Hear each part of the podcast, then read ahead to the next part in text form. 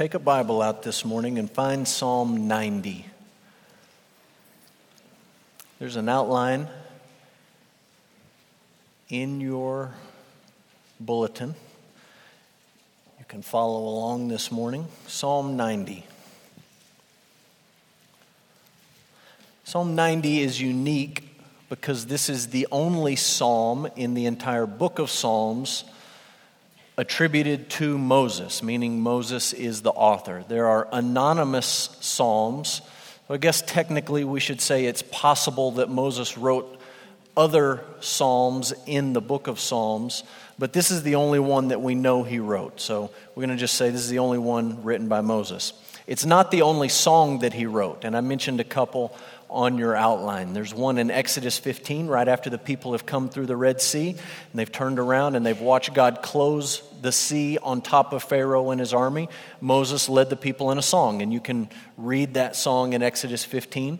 There's another one in Deuteronomy 32 at the very end of Moses' life. Moses and Joshua stand up in front of the people right before Moses climbs Mount Nebo to die, and they sing this song. They lead the people in this song you can read in Deuteronomy 32. So he wrote several songs, but this is the only psalm. And you just see the note right there at the beginning says, a prayer of Moses, the man of God. One of the things you need to know is that there's a connection with Psalm 90 and funerals. You go back in history, many denominations look at Psalm 90 as a psalm that should be read at a funeral. In fact, in the Church of England, the Book of Common Prayer specifies that part of the funeral liturgy is that you read Psalm 90. And as we talk about some of the background in the Bible of Psalm 90 and some of the historical setting, I think it makes sense why you would read this at a funeral service. Biblically, when you want to know what's going on in Moses' life when he writes Psalm 90, this is my best guess, okay? I can't connect all of these dots very closely and tightly, but I think that there's pretty good reason to believe that Psalm 90 was written right after the events of Numbers 20. Now, some of you say, Numbers 20, I know exactly what happened in Numbers 20. Of course, that makes sense. Others of you say, well, you know, it's been a while since I've read Numbers 20, and I don't know exactly what was going on there. Now, a lot of you know the story of Moses' life, but just to make sure we're all on the same page, I'm just going to sort of walk through Moses' life with you, detail some of the things that he experienced all the way up to Numbers 20, and then we'll talk about what happened in that chapter. So Moses was born in Egypt. He was born a slave, and he was born under a death sentence that all of the Hebrew boys should be killed. And you can go back and read the story in the book of Exodus. Through a remarkable series of events, Moses ends up not dying as a baby, but actually being raised as part of the royal family in Egypt. I know that Hollywood tries to fill in a lot of the details and a lot of the gaps in this story with plot intrigue and relationships with Pharaoh or his sons or his family. The Bible doesn't tell us a whole lot of that other than that he was miraculously saved, raised in Pharaoh's family. And then the Bible says that when he was an adult, he went out, he was walking around one day, and he sees an Egyptian man beating a Hebrew slave, and anger overtakes him, frustration overtakes him, something overtakes him, and he murders this Egyptian man, and he tries to bury him in the sand. He tries to cover his sin, and you can't cover sin, and Moses couldn't cover his, and people find out what he's done, and he's forced to run away. He runs away to the wilderness. And in the wilderness, a couple of things happen. One thing that happened to Moses in the wilderness is that he took up shepherding, got a new job. And his soon-to-be father-in-law had a lot of sheep, and Moses just walks right into this business, and he becomes a shepherd. Second thing is he gets a father-in-law, meaning he marries a woman. And so he has a family, and he's shepherding sheep, and that just sort of goes on. It doesn't give us a lot of details in the Bible, but it goes on for year after year, decade after decade. And then one day, as Moses is shepherding the sheep, God appears to him, you remember the story, in a burning bush, a bush that was on fire but that was not consumed. And God says to Moses, I'm sending you back to Egypt, to Pharaoh, and you're going to say to Pharaoh, let my people go that they may worship me or that they may serve me in the wilderness. And so there's a back and forth, but eventually Moses goes. He does what God wants him to do.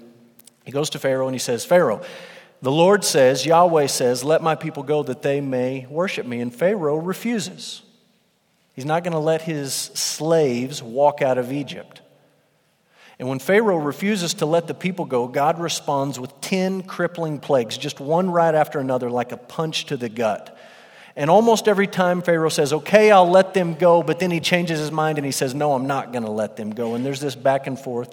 And the 10th plague, you remember, is the worst. It was the death of the firstborn sons of Egypt. And through the death of the Passover lambs, God spared the firstborn in Israel, but all of the firstborn in the land of Egypt died. And with that, Pharaoh said, leave, get out. So Moses says to the people, let's go. And they get out. And then there's the story at the Red Sea. Pharaoh changes his mind one last time, and he's coming after the people, and God splits the sea, and they walk through the sea, and they turn around, and they watch God drown Pharaoh's army in the very same sea that they just walked through. Moses sings a song. We mentioned that earlier. And then he leads the people to Mount Sinai, and God gives the people the 10 commandments. He gives them this summary of what he wants them to be and who he wants them to be and how he wants them to live. And then Moses selects 12 men, one from every tribe in Israel. And he sends them in to spy out the promised land. They're supposed to go in, check it out, bring back a report. And you remember this story. This happens in the book of Numbers. 12 men go in to spy out the land. When they come back, 10 of them are united in their conclusion that they should not go fight for the land. They should just turn around and walk back to Egypt. 2 of them, Joshua and Caleb, say, let's go. The Lord's with us. We can fight. This is the land. This is the plan all along. We should go take it. But Israel listens to the 10 instead of the 2, and they decide they'd rather just go back to Egypt. And so God just sort of tells them, turn around, and they just walk in circles in the desert for about 40 years. And God says, everyone who was over 20 years old, when you made this decision, when you listened to the 10 instead of the 2, everyone over 20 is going to die. There's a lot of people walking around the desert. There's a lot of people dying every day. For 40 years, walking in the desert, funeral after funeral after funeral after funeral. Hundreds of them every day. Until all the people in this generation have died. And then God says, I'm going to bring you into the land. So imagine you're Moses. You've been born as a slave. You've been raised in the royal family. You've been an exile in a foreign country. You've been sent back to your home. You've confronted the most powerful man in the world. You've led God's people out of slavery, seeing some of the most amazing miracles that have ever happened from the creation of the world. You receive God's law on the mountain. You talk with God face to face. You spend almost 40 years walking around in circles, watching all of your friends and all of your family members die. 40 years. And then you come to Numbers 20. Numbers 20 is the low spot in Moses' life.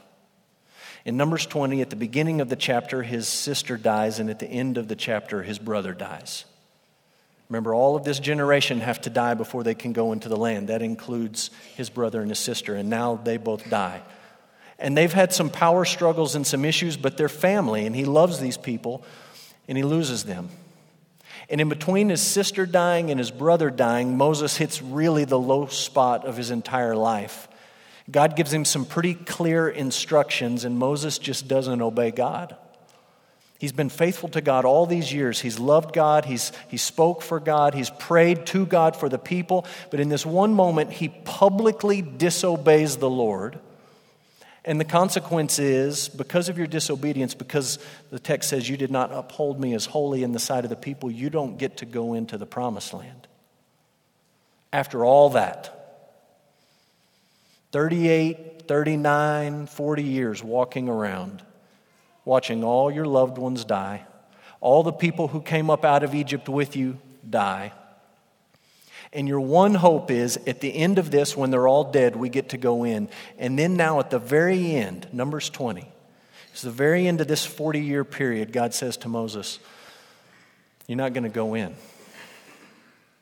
And he looks around, and his sister's died, and his brother's died, and he knows that he's not going to go in, and he knows the clock is ticking on this 40 years. And basically what Moses knows at this point in his life is, I'm going to die really, really soon.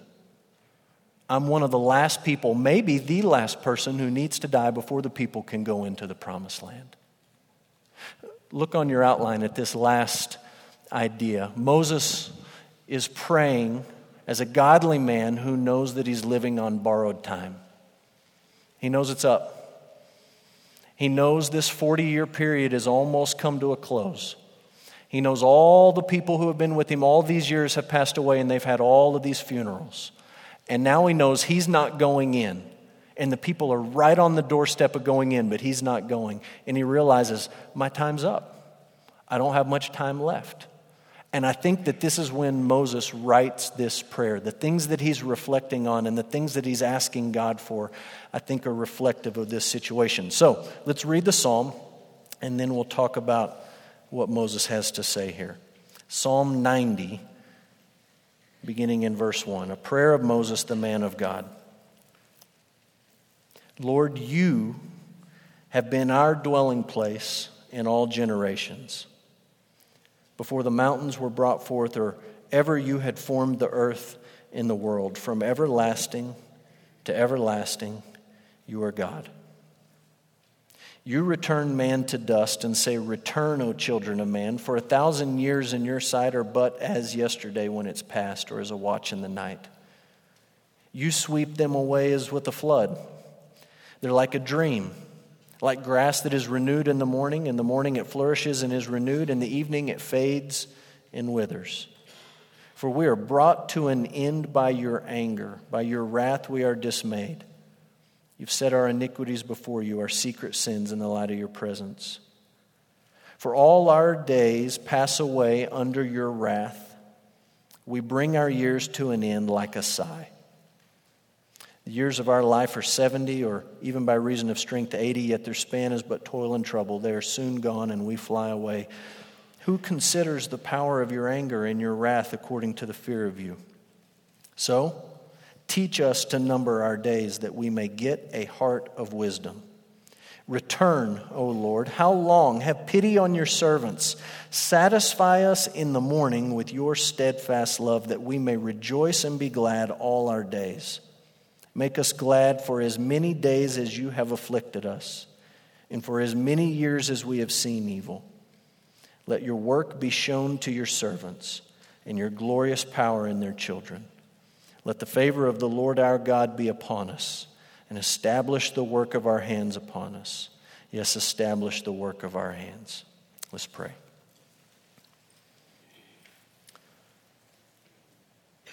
Father, give us wisdom this morning. Help us to understand what Moses has written, what you have inspired him to write. Help us to feel the weight and the authority of these words. Father, help us to reflect on the things that we see Moses reflecting on. Give us a heart for the things that Moses is asking for. We pray all of it in Jesus' name. Amen. It's a simple psalm. Moses at the end of his life. He's reflecting on certain things, and he's asking God for a few things. And that's how we're going to approach the text. We're going to talk about the things that Moses reflects on in his last days, weeks, months, moments. And we're going to talk about the things that he prays for. And I just want you to remember this. 38 years, after all that he'd gone through in his life, 38 years walking around in this desert. And on the tail end of it, sister dies, his brother dies, and God says, you're not going to go in. We know from the book of Deuteronomy that even after that conversation, Moses came to God one more time and he said, please let me go in. Just let me go. And when he asked God to let him in, he was standing on the plains of Moab. There's a map I'll show you. Put this map up for me. There it is. On the right side of that arrow, you see Mount Nebo. Down the middle in the green area is the Jordan River Valley. And over on the left side is Jericho. That's the promised land. And Israel's camped on the right side of this river. And they're looking down across this valley, looking across the Jordan, and they're looking up. They can see the promised land. The distance there is about 5 kilometers, 5 miles or so. You just look right across there and you can see it. You're so close you can just almost reach out and touch it. And he says, as he's looking at it from this distance, please let me go over. And God says to Moses, you can read this in Deuteronomy, no, and don't ever ask me that question again. You're not going. How easy it would have been for Moses to be bitter, to be angry, to be frustrated, to be discontent, to be upset. But when you look at Psalm 90, I don't think you see any of those things. You look at Psalm 90, you see this is a man who knows clearly who God is and who understands who he is in relationship to God and understands how he ought to approach God. He's not upset, he's not complaining, he's not griping, he's not groveling and begging for God to change his mind. He's at peace because he understands the truth about God and he understands the truth about himself and he understands how to come before God. And so that's what I want you to see this morning. So here's the first thing Moses reflects on. He reflects on the grandeur of God. You could say the majesty of God, the greatness of God, the bigness of God. Verse 1. Lord, you have been our dwelling place in all generations. Moses grew up and his dwelling place was Egypt. And then as an adult, his dwelling place was the wilderness. And then for a time, he went back to Egypt. And then with the people, he left Egypt again and he went back out to the wilderness. And for decades, he's been hoping that his dwelling place would be the promised land. This has been a man on the move. But at the end of his life, he looks back and he says, you know, my home is not Egypt. It's not where I'm from. It's not where I belong. And my home is not this wilderness, this desert that we've been walking in for decades. And my home is not even over on the other side of the Jordan. As much as I want to go over there and see it, that's not my home. That's not my dwelling place. And what he says to God is more than the comforts of Egypt, more than this wretched wilderness, or more than the beauty of the promised land, I just want to be with you. You are our dwelling place, not a piece of real estate. Not my hometown, not the state of Texas, not this place that I've set my hopes on this earth, but you. The promised land is not the prize, you're the prize. And it's worth asking yourself as you think about all of the things that we have a tendency to set our hope on, what do you see as the prize? What do you see as the most valuable thing? Is it something here? Is it some place here? Is it someone here? Maybe it's not here, but it's there. It's heaven, but it's an idea of heaven where it just, everything revolves around you. You're the center of that eternity. All of your desires and wishes come true there, and Jesus is almost an afterthought. Maybe it's being reunited with loved ones in eternity that is the great prize in your mind. I don't know what is this great prize that you're setting your hopes on. But I know that if you're setting it here, you're setting it in the wrong place. And I know that if you're setting it there without Christ at the center, you're missing it. And Moses gets it at the end of his life. He says, look, it's not about Egypt. It's not about the promised land. It's not about this wilderness. It's about you. You are our dwelling place. What a strange thing to say, right? A person. God is our dwelling place. And he's saying, look, the ones who wanted to go back to Egypt, they missed it.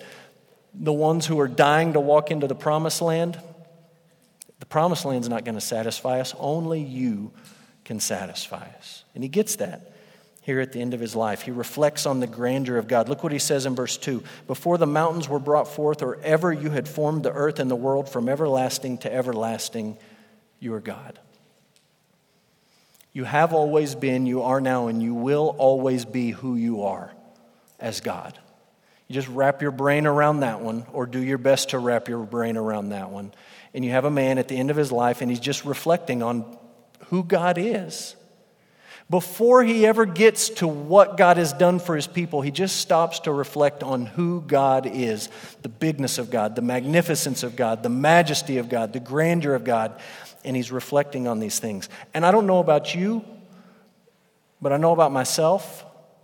And I know how busy life can be and how distracted I can get. And I know that I need to stop every now and then and reflect on that. Not even to stop and reflect on all the good things that God has done for me, although there's a valuable exercise in doing that, but just to reflect and to pause and to think about who God is. From everlasting to everlasting, your God. And here at the end of his life, with clarity of thought, Moses is reflecting on that. Secondly, he reflects on the sinfulness of man.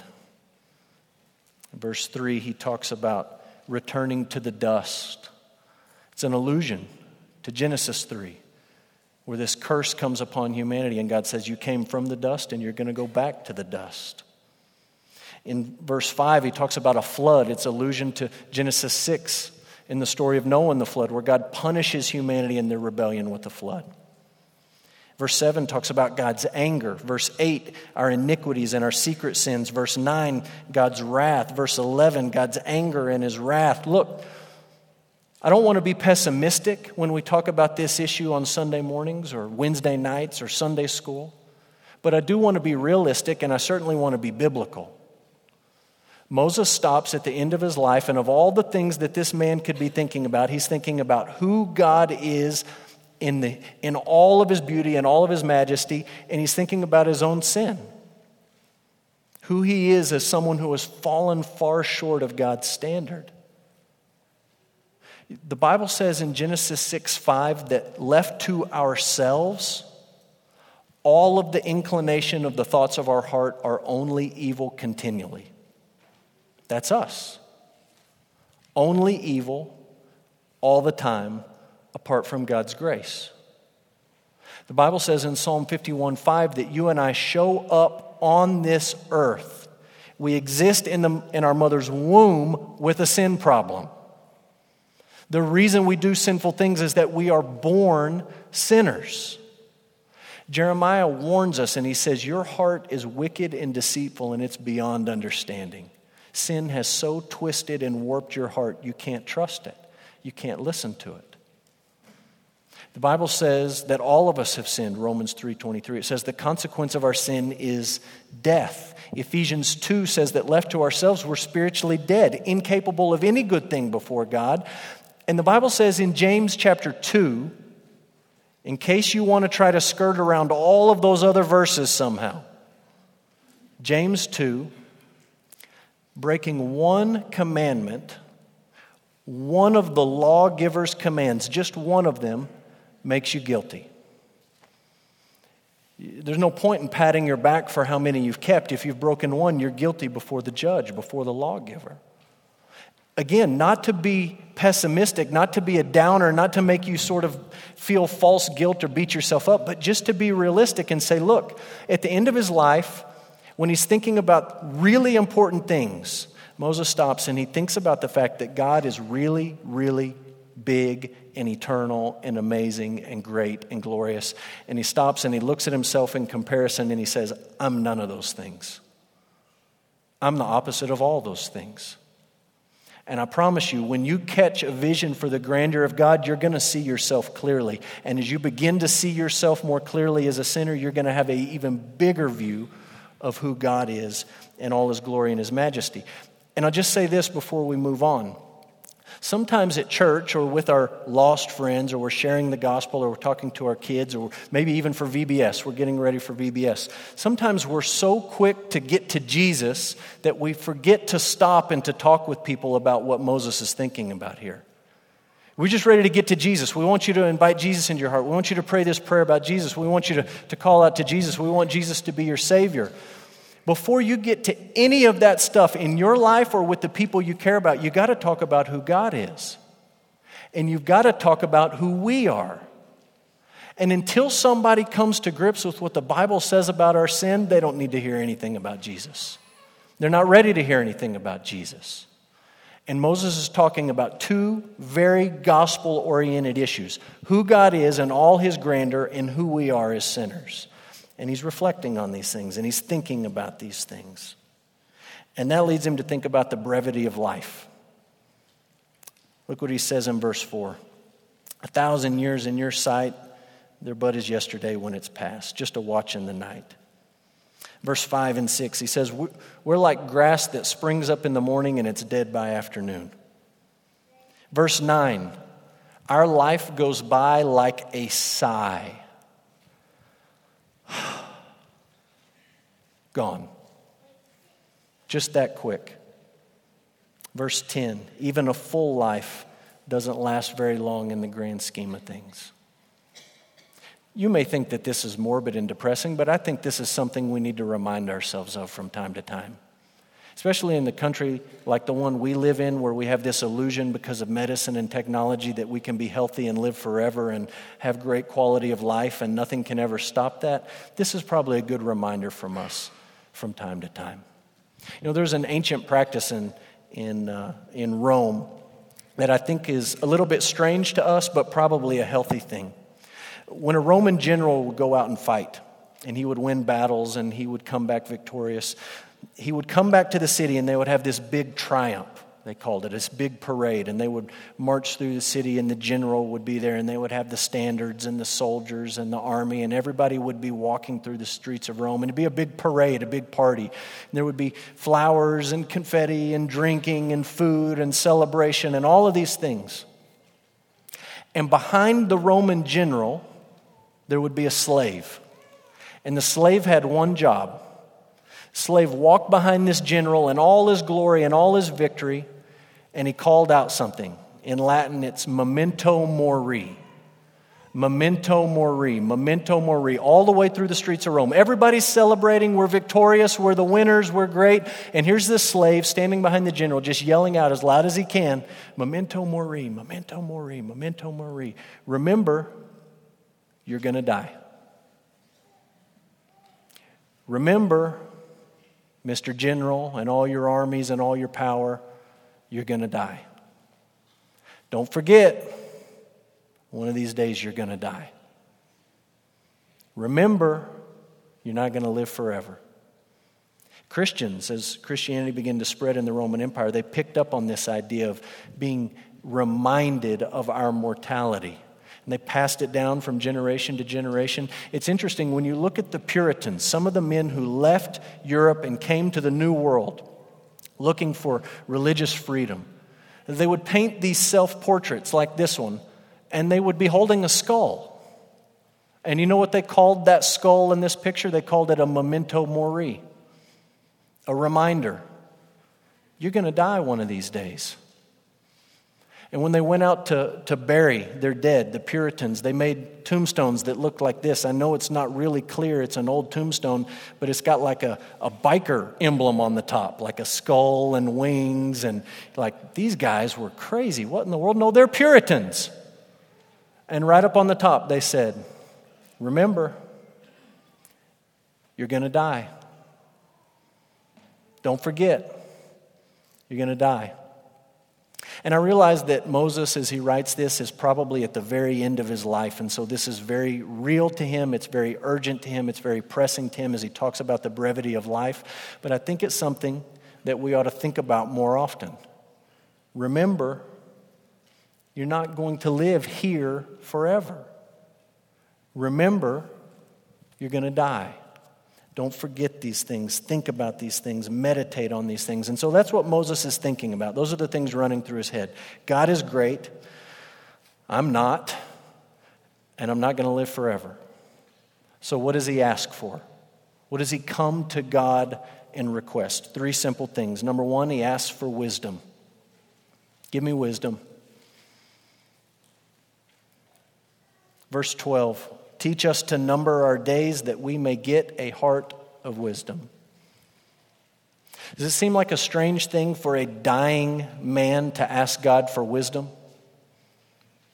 I have a lot of people that ask me, would you pray for so-and-so, or would you pray for me, I'm sick, or this person is sick, would you pray for them? And sometimes I will specifically say, I will pray for them. What do you want me to pray? Sometimes I don't ask that question and I just assume, well, they want me to pray that they would get better. They want me to pray that there would be healing. They want me to pray that there would be less pain. They want me to pray that there would be no suffering. But here you have a man whose clock is ticking and his time is short. And of all the things that he could ask God for, more time, a quick painless death, healing, another chance, he says, even with his time being short, I need wisdom. I think on the one hand, Moses understood the weight of his responsibility as he led God's people. And he knew that, look, as long as I'm here to the very end, I'm going to need God to give me wisdom to do what he's called me to do. And I hope that you feel that weight as parents, as grandparents, as friends of people who don't know Jesus Christ. I hope you feel the weight of all those situations as you go through life and you say, look, whether I have 5 years left on this earth or 50 or 5 minutes, I need wisdom. I need you to give me wisdom.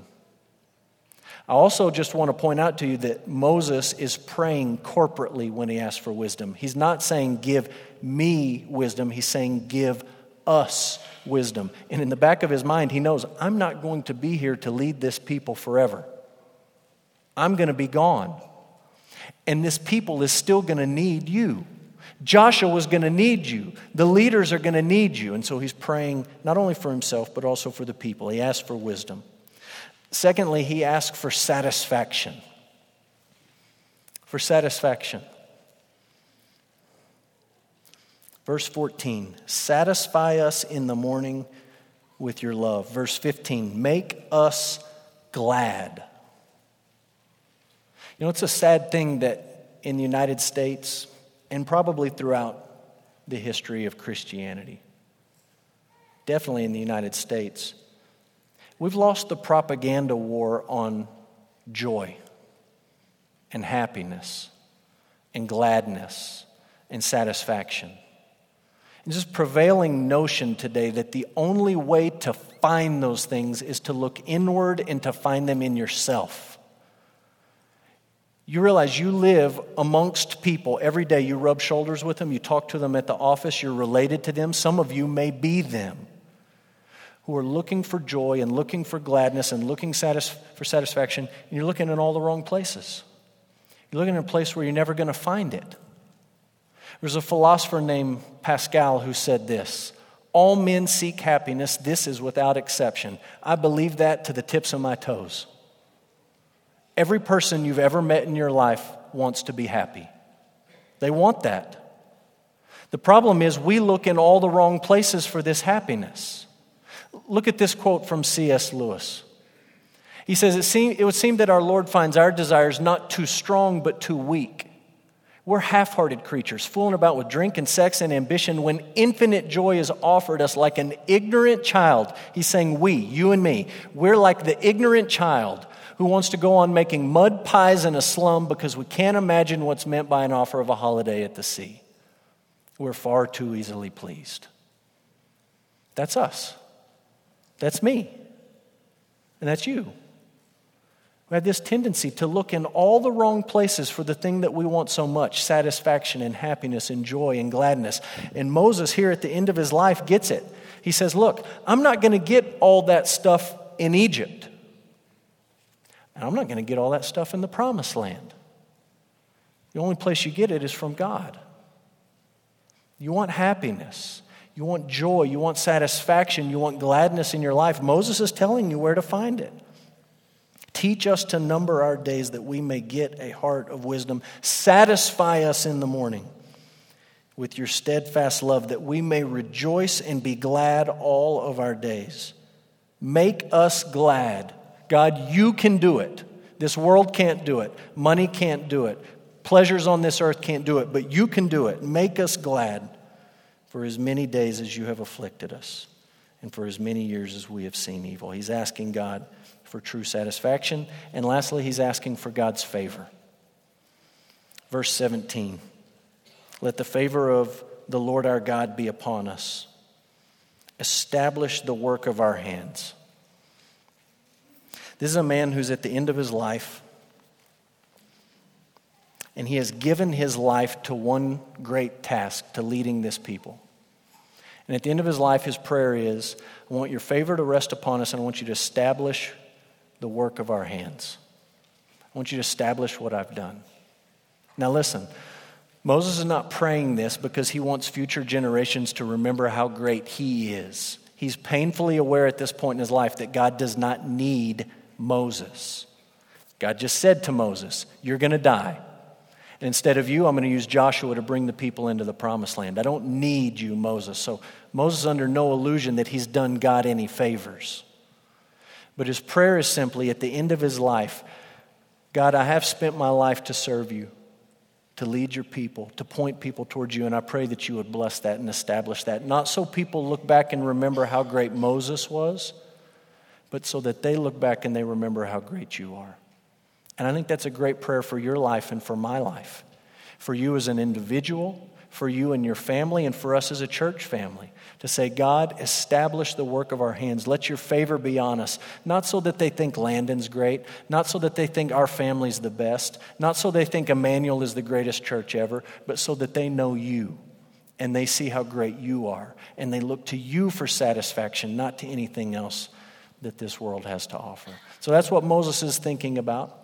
That's what he's praying for, and we're going to end by doing exactly what Moses did, thinking about these things and praying for these things. So you bow and let's pray together.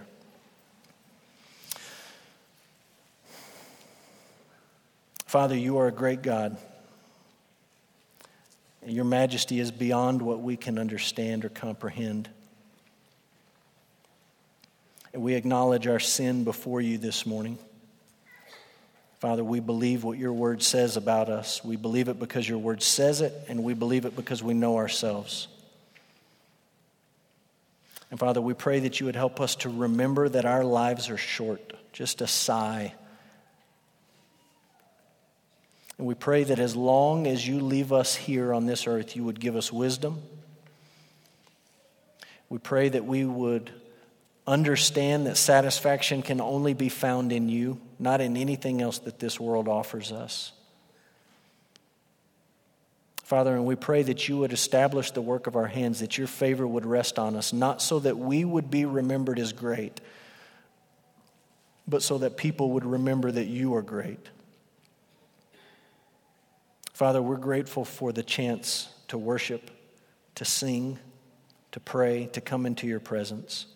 And we're grateful for your word and for the things that it reminds us of, things that sometimes make us uncomfortable, make us uneasy, things that sometimes we'd rather not think about. But we believe that your word is living and active and sharper than any two-edged sword, and we pray that this morning it would change the way that we think about life, that it would change the way that we think about you, that it would change the way that we think about ourselves, that it would change us. And Father, we pray for that. In the powerful name of Jesus, amen.